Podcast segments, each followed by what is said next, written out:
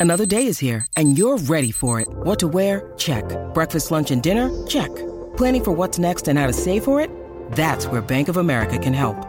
For your financial to dos, Bank of America has experts ready to help get you closer to your goals. Get started at one of our local financial centers or 24-7 in our mobile banking app. Find a location near you at bankofamerica.com slash talk to us. What would you like the power to do? Mobile banking requires downloading the app and is only available for select devices. Message and data rates may apply. Bank of America and a member FDIC.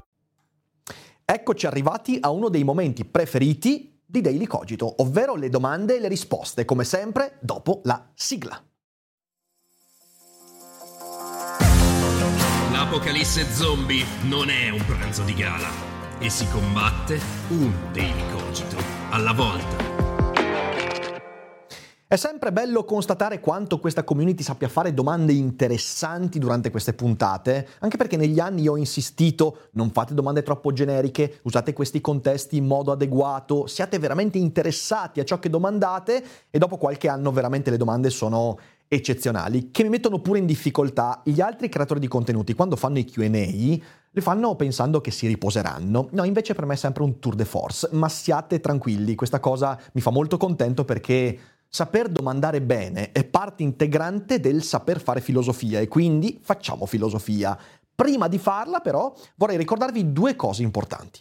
La prima è che è terminata la settimana stoica nella Cogito Letter e io ho ricevuto una montagna di mail entusiaste per gli strumenti forniti, per i consigli dati, per le opere eh, di cui ho impregnato questa settimana di Cogito Letter. Sono contentissimo. L'esperimento ha funzionato perché vi siete iscritti in tanti, l'avete letta in tantissimi e di nuovo i feedback sono molto positivi. Il che significa che una volta ogni due mesi io proporrò nella Cogito Letter delle settimane tematiche tematiche perché ha funzionato e mi è piaciuto ed è stato bellissimo leggervi. Vi ricordo che da domani poi la Cogito Letter ricomincia normale, come sempre, alle 12 dal lunedì al venerdì con la speciale Cogito Letter della domenica. È gratuita, è piena di consigli, riflessioni, citazioni importanti, roba interessante, quindi iscrivetevi alla Cogito Letter perché è veramente un bel posto. E grazie a chi lo farà. Il link in descrizione. La seconda cosa che voglio dirvi è che nella Cogito Letter hanno visto anche in anteprima l'agenda settimanale, ma potete vederla anche voi. Ci aspetta una settimana piena di appuntamenti interessanti. Lunedì alle 18 ci sarà il mio eh, amico di lungo corso Simone Regazzoni, filosofo che ho conosciuto ormai molti anni fa e con cui si intrattiene da sempre una bella conversazione. Verrà qua e sarà ospite da noi ai Cogito Studios e non vedo l'ora. Dopodiché parleremo di femminismi vari, parleremo di Oliver Sacks, c'è la monografia su Sacks che vi ho promesso, insomma, adesso arriva e poi altri appuntamenti imperdibili eh, che non vedo l'ora di affrontare insieme a voi. Ma adesso c'è da affrontare il QA, quindi veniamo alla prima domanda. La domanda è di Arte che mi chiede Qualche volta vado a teatro e ho notato un'assenza quasi totale di giovani. Secondo te cosa dovrebbe fare il teatro per attirarli? In che modo le commedie potrebbero essere messe in scena per coinvolgerli? Magari scegliendo testi più attuali che li riguardano da vicino, o non servirebbe comunque? Allora, cara A, caro o cara Arte, eh, ai miei monologhi è pieno di gente fra i 14 e i 18 anni ed è una cosa che mi fa contentissimo. Io parlo con direttori di teatri e di associazioni che si occupano di queste cose, mi dicono sempre quanto sono stupefatti nel vedere nei monologhi miei, quelli di Mercadini e di tanti altri, anche Andrea Pennacchi, gente molto giovane. Questo significa che il teatro può essere un linguaggio adeguato a queste generazioni. Bisogna trovare, come dicevi tu, i linguaggi giusti e bisogna anche riuscire a mettersi al passo coi tempi. Molto spesso il teatro è un luogo incancrenito in un conservatorismo che spesso allontana le persone. Il teatro di prosa, che io amo e di cui ho fatto parte, ci mancherebbe, non voglio sputare assolutamente su nessuno, però non può più essere l'unica proposta dei teatri. E purtroppo in Italia tanti teatri, eh, soprattutto quelli grandi, sono ancora legati a questa immagine direi vetusta, dell'arte teatrale, che attira soltanto persone di una certa età, perché ha a che fare con una generazione diversa. Quindi spero che si apra sempre di più ai nuovi linguaggi, in modo adeguato e non semplificando o facendo robaccia, come invece in tanti altri ambiti culturali avviene, e sicuramente io, con tanti altri della mia generazione di creatori di contenuti, stiamo portando tanti giovani a teatro e ricevo anche messaggi di giovani che vengono ai miei spettacoli e poi vanno anche a vedere altro. E quindi si può fare, bisogna conservare di meno e aprirsi un po' di più al domani. Poi c'è la domanda di Roberto che chiede sono sempre stato in grado di stare da solo con me stesso, ma ultimamente per me è un momento di forte transizione, mi sento più solo del solito. Hai dei romanzi da consigliarmi per aiutarmi a capire meglio ad affrontare questa solitudine? Grazie. Allora intanto Roberto ti mando un abbraccio, periodi di più forte solitudine li passiamo tutti e non c'è niente di male. Usa questa occasione di dolore, incertezza e sofferenza per conoscerti meglio. E quindi vengo a risponderti. Spesso mi capita di ricevere domande di persone che mi dicono sono stato lasciato, ho perso il lavoro, sono in depressione, quale opera mi consigli? Ma è la domanda sbagliata ragazzi, perché potenzialmente tutte queste opere possono aiutarvi. E dico sul serio, può aiutarti Platone, Plotino o Sandman di Neil Gaiman, può aiutarti l'artbook di Elden Ring, può aiutarti persino un film, no? non è l'opera che ti aiuta, è l'aprirti alla creatività altrui che ti aiuta. Io potrei citarti un sacco di opere che mi sono state di aiuto quando io sono stato nella tua situazione e sono state tante volte. Eh, però le mie opere sono le mie, perché io sono costruito in un modo diverso da come sei costruito tu. E quindi in realtà la cosa che devi fare è gettarti fra le braccia della creatività, dell'arte, dei libri scritti da persone che prima di te si sono sentite come te, per conoscerti meglio, quindi non credere che ci sia il libro giusto per te. O meglio, c'è il libro giusto per te, ma devi cercarlo tu, non posso dirtelo io. Per me, lo sapete, è stato Solaris, è stato Vonnegut, è stato Spinoza, e poi potrei citartene altri mille, ma sono i miei. Quindi non cercate l'opera giusta, cercate l'opera, se capite quello che intendo. La vostra opera, che sia pittorica, letteraria, persino videoludica, cercatela con l'intento di capire meglio la vostra solitudine, ovvero non cercare l'opera perché l'opera ti può risolvere i problemi. Cerca l'opera perché essa ti darà strumenti per capire meglio com'è fatta la tua solitudine. Questo è ciò che fa l'arte e la letteratura in particolare. In bocca al lupo. Mattia Quozzo fa una domanda lunga, leggo solo alcune parti, dice Dopo i primi due anni in cui avevo conseguito tutti gli esami con ottimi voti, eh, all'università mi sono perso e ho affrontato importanti difficoltà. Poi è arrivata la pandemia e ha peggiorato tutto. Ho arrancato facendo due o tre esami l'anno, sono riuscito ad arrivare a questo traguardo, ovvero la laurea, che solo un anno fa mi sembrava irraggiungibile, anche grazie a un percorso psicologico iniziato a dicembre scorso e durato nove mesi.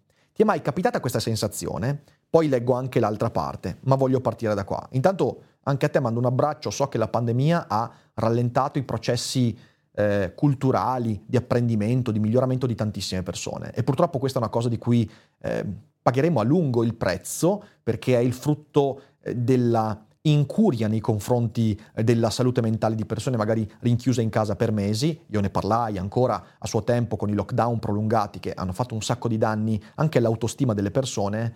Quindi non posso che mandarti un grande abbraccio e dirti che gli strumenti per riprendere in mano la tua vita ci sono lì fuori. Bisogna soltanto avere avere anche la voglia di cercarli e magari beccare l'occasione giusta. Quindi, di nuovo, un grande abbraccio. Eh, quello che posso dirti è che sì, ho vissuto quella sensazione. Io ho vissuto per svariate volte nella mia vita pensando, e mo che faccio? E a volte mi sono anche trascinato in cose, parlo anche di relazioni magari, eh, o di amicizie, che trascinavo più per paura di perdere che per, che per altro. Ecco, io non ti conosco Mattia, però la cosa che posso dirti è che statisticamente vedo eh, ripetersi un pattern in tante persone eh, che si trovano in una situazione in cui non sanno più quello che stanno facendo perché lo stanno facendo. Ed è questo, fare quello che fai più per paura di dover cercare qualcos'altro che non per convincimento nel fare quella cosa. L'evento della pandemia ha cambiato le prospettive a tante persone non soltanto perché appunto è stato deleterio dal punto di vista mentale, ma anche perché magari in quei mesi e anni tu sei cambiato, hai cambiato le prospettive, ma per paura di questi cambiamenti magari non hai messo in discussione quello che stavi facendo. Questo cosa vuol dire? Vuol dire che magari tu devi andare avanti col tuo percorso di studi, ma devi cambiare qualcos'altro intorno a te. Eh, io lo dico spesso, quando ci, si trova in questa situazione, bisogna mutare il contesto in cui si fanno le cose. E allora prova ad andare avanti con lo studio, ma magari cambiare i contesti relazionali, le amicizie, cambiare gli ambienti in cui nutri i tuoi interessi e le passioni, darti a qualcos'altro che riaccenda quella fiaccola che spesso si spegne ed è normale che si spenga, ma non mantenere le cose come sono. Se ti senti così, per paura di peggiorare la situazione, perché la situazione peggiora se le mantieni così contro la tua volontà. Quindi muta qualcosa. Potrebbe essere necessario anche mutare la cosa più importante della tua vita. Per alcuni significa andarsi in un altro posto, per alcuni significa smettere di studiare, iniziare a lavorare, a fare qualcos'altro. Quindi metti in discussione il contesto in cui stai facendo quello che stai facendo, è fondamentale. E la seconda parte della domanda di Mattia è, eh, inerente il percorso di psicologia. Come hai fatto a capire di essere arrivato? Cioè, qu- quando è che ho capito che il mio percorso poteva finire? Allora, premetto che io non ho vissuto una depressione, non ho vissuto una condizione particolarmente pesante. La mia era una grave forma di incertezza che mi accompagnava, dovuta soprattutto alla paura di vedere cambiare tante cose della mia vita. Ho fatto circa un anno, poco più, di terapia con una psicologa. Quando è che ho sentito che le cose eh, andavano bene, quando ho ricominciato a fare qualcosa, in particolare quando ho finito di scrivere il mio primo romanzo, I pianeti impossibili. Eh, peraltro proprio ieri ho pubblicato su Instagram una pagina che ho scritto esattamente dieci anni fa di quel libro. E, ehm, da quel momento è cambiato tutto, è cambiato anche la percezione che avevo di me stesso, perché mi sono accorto che quando avevo prodotto questa cosa, che dava senso alle mie ore, alla mia vita e mi dava nuova direzione, il supporto psicologico non, non aveva più lo spessore che, cui che gli attribuivo. E, e, quindi lì ho fatto un altro paio di incontri e poi ho detto molto serenamente credo di non aver più bisogno di questo. E quindi sono andato avanti. E anche lì, ognuno di noi sente in modo diverso il momento in cui va bene così. Ovviamente la cosa importante è che qualsiasi decisione a riguardo sia concordata col tuo terapeuta. Parlane sempre e non tenete dentro queste cose e in bocca al lupo anche a te. Oltre il muro del tuono chiede, vorrei iniziare un progetto di divulgazione scientifica. Come primi passi sto pensando ad un podcast per prendere mano con la scrittura, poi anche video, il tutto un po' ricalcando circa la tua traiettoria da Philosopher So Good in poi. Hai consigli di linea editoriale? Un abbraccione e un augurio di buon lavoro.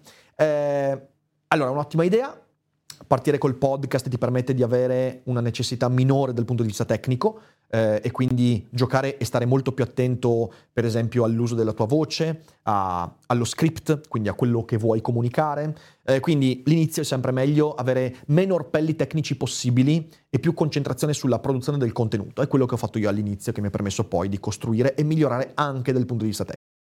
Your brain needs support, and new Ollie Brainy Chews are a delightful way to take care of your cognitive health.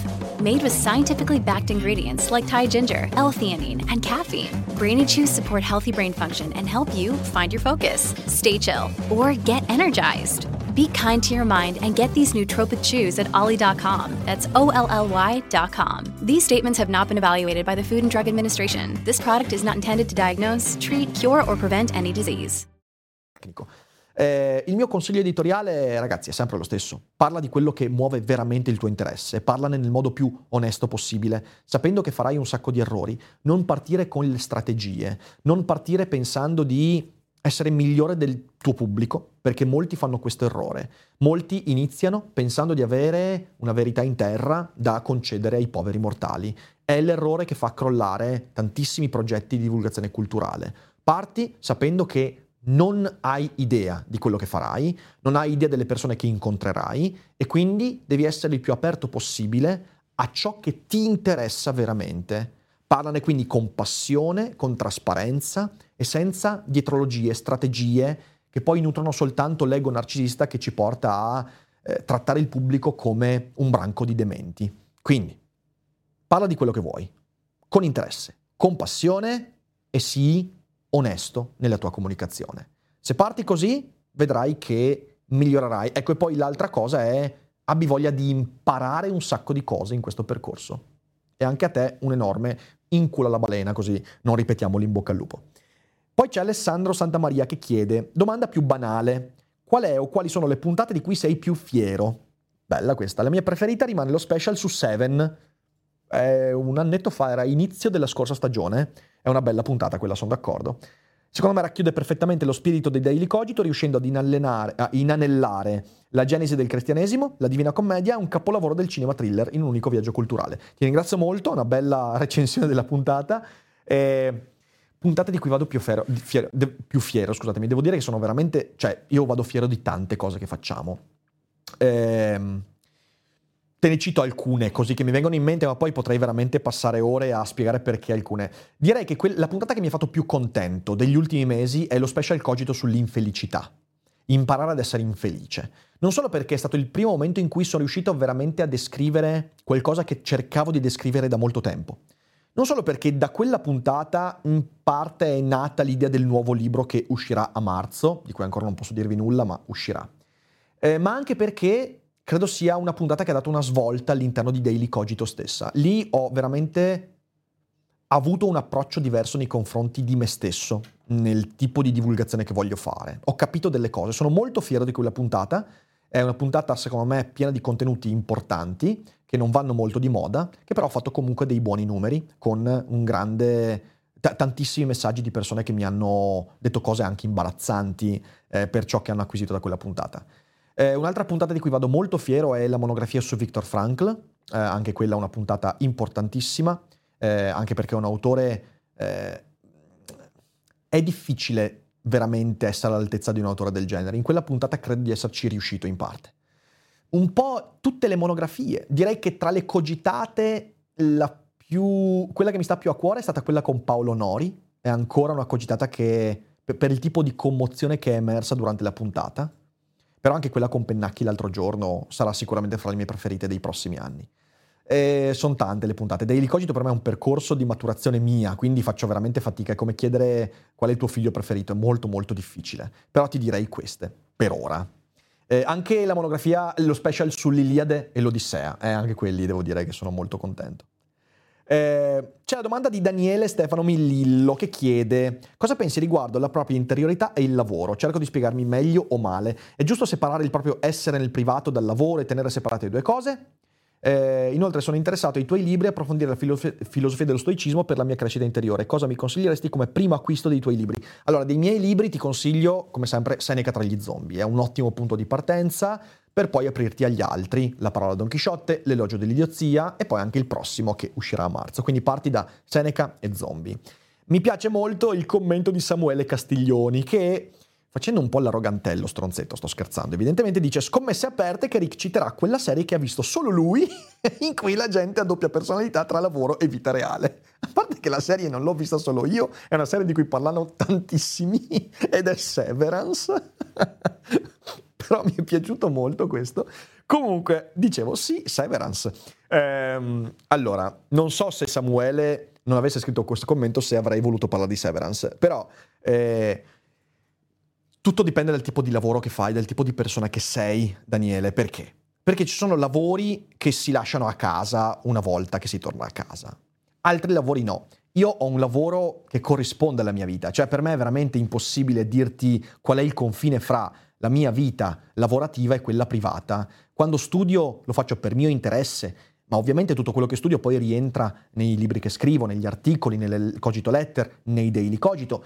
E quindi per me la sfumatura è impossibile, io non posso separare. Se io separassi questi due aspetti, mentirei a voi. E invece quello che vedete a video sono veramente io, cioè io non ho un personaggio, non sto qua a recitare, io sono proprio così.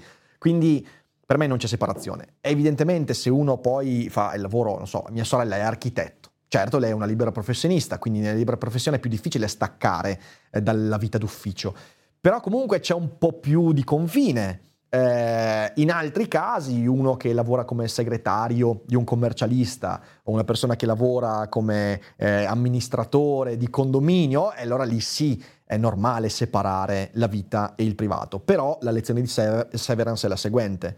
Ricordiamoci che siamo sempre la stessa persona.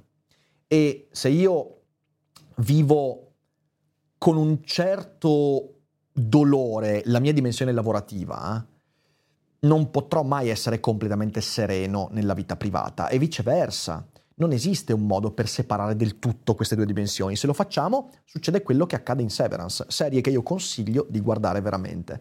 Quindi cerchiamo di capire che carattere abbiamo, che tipo di lavoro abbiamo e agiamo per far sì di rendere armoniose queste due dimensioni. Per alcuni è più facile, per altri è più difficile, per alcuni lavori è più facile, per altri è più difficile, per nessuno è una strada senza attriti. Questo è quello che direi. Se non si riesce a mantenere quell'armonia, il consiglio è quello di uscire il più in fretta possibile, condizioni permettendo, da, quella, da quello status, perché si rischia di danneggiare entrambe le dimensioni. C'è Massimo che inizia dicendomi ciao Barbarossa, grazie, e poi dice, nei vari media assistiamo a delle meteore di scarsissima qualità, i classici tormentoni collegabili a una tematica principale, via dicendo, progetti giganteschi con grossi fondi che impattano col muro della realtà impoverendo la produzione. Da cosa si fanno ingannare? È evidente l'incapacità di intercettare la società, la società e la realtà moderna, però la domanda poi cosa dovrebbe avere oggi un buon film per raccontarci cosa stiamo vivendo? Allora, tenendo conto del fatto che ci sarà sempre una parte della cultura pop che, ehm, come dire, che non riesce a impattare sulla realtà, perché è completamente staccata dalla realtà. Eh, gli attuali film della Disney, ehm, ovviamente il ciclo nuovo della Marvel, potremmo parlare di Star Wars, eh, ma poi tutti i remake. C'è una parte di cultura pop, soprattutto magari quando è in crisi politica ed economica, che non riesce più a produrre qualcosa di valore. Però credo sia sempre stato così in mezzo al ciarpame ci sono sempre dei gioielli e secondo me quei gioielli sono legati al momento in cui c'è qualcuno che decide di raccontare qualcosa di autenticamente suo. Cioè, e questo vale per la letteratura, per il cinema. Nel cinema è più difficile perché ovviamente nel cinema bisogna mettere d'accordo tante persone, in letteratura sono solo io che scrivo. Eh, però vale un po' per tutte le arti a dare valore e a rendere non una meteora impazzita un'opera è quando c'è un autore che parla veramente di quello che gli interessa. Ti faccio un esempio. Uno dei film che rappresenta in modo perfetto questo degli ultimi anni è quello di Terry Gilliam, L'uomo che uccise Don Chisciotte. Lì abbiamo un autore che per decenni ha lavorato a questo film, lavorandoci, fallendo miseramente, poi anche beccandosi delle problematiche economiche, ma non sto ad, affrontare la problematica. Ehm, che ha veramente raccontato quello che voleva raccontare con tutti gli errori, magagni e difetti che il film porta con sé. Ed è un film che riesce a connettersi all'animo di chi ama quell'opera, di chi ama l'autore e che riesce a darti qualcosa di durevole. Questo non vale per tanti altri film, The Marvels, che sono però legati a logiche commerciali. Quindi, secondo me, cambiamo prospettiva. Quali strumenti usiamo noi come spettatori per individuare nel ciarpame ciò che veramente è di valore e cosa e perché ha valore per me. Facciamoci questa domanda e il ciarpame avrà molta meno importanza. Ultima domanda di Official Metro che mi chiede: esiste una lingua che facilita la filosofia o sono solo galimbertinate? Mi è piaciuto un sacco questo galimbertinate, lo adotterò per un video per avere un'altra shitstorm. Allora, direi che no, non c'è una lingua della filosofia. Ovviamente la filosofia nasce in un ambito preciso, che è quello dell'antichità greca. E quindi, se io vado a studiare Platone, Eraclito, Aristotele, magari sapere il greco mi permette di contestualizzare meglio i concetti, di dare una miglior forma e comprensione alla filosofia. D'altra parte, io stesso non conosco il greco antico e conosco fior fior di filosofi e di storici della filosofia che non conoscono il greco antico, che comunque sono degli, de, dei perfetti divulgatori o esperti della materia. La stessa cosa vale per il tedesco. È vero che la filosofia tedesca, da direi Kant in poi, ha giocato il ruolo del leone nella filosofia europea. E quindi Kant, Hegel, eh, poi fino ad Heidegger, eh, Husserl e via dicendo, beh, se sai il tedesco, essere tempo magari lo capisci, ma in realtà no, non è vero, non è vero assolutamente, però indubbiamente il tedesco ha una caratteristica fondamentale, cioè una parte non, non, limitata delle idee filosofiche dello scorso secolo sono nate nella lingua tedesca. Significa che il tedesco è la lingua della filosofia di oggi? No. Si sposterà in altre lingue. Eh, filosofie anglosassoni comunque hanno fatto la parte del leone in altri ambiti. In realtà c'è una sola regola.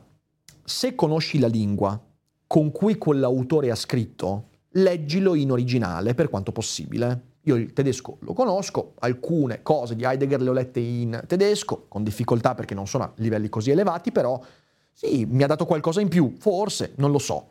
Eh, se sei uno studioso di Heidegger, sicuramente sì, quella roba va fatta.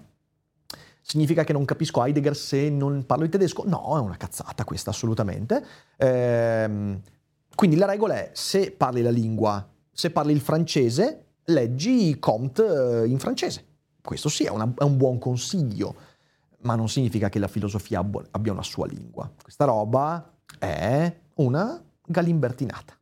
Ottima, ottima definizione. E direi che ci siamo, abbiamo anche sfondato il tempo che ci eravamo dati, ma va bene così, mi sono divertito, quindi grazie mille per le vostre domande, adesso se siete in live non uscite perché chiacchieriamo ancora un po', a tutti gli altri mettete mi piace, condividete e iscrivetevi alla Cogito Letter che non fa male. Alla prossima! Hiring for your small business? If you're not looking for professionals on LinkedIn, you're looking in the wrong place. That's like looking for your car keys in a fish tank.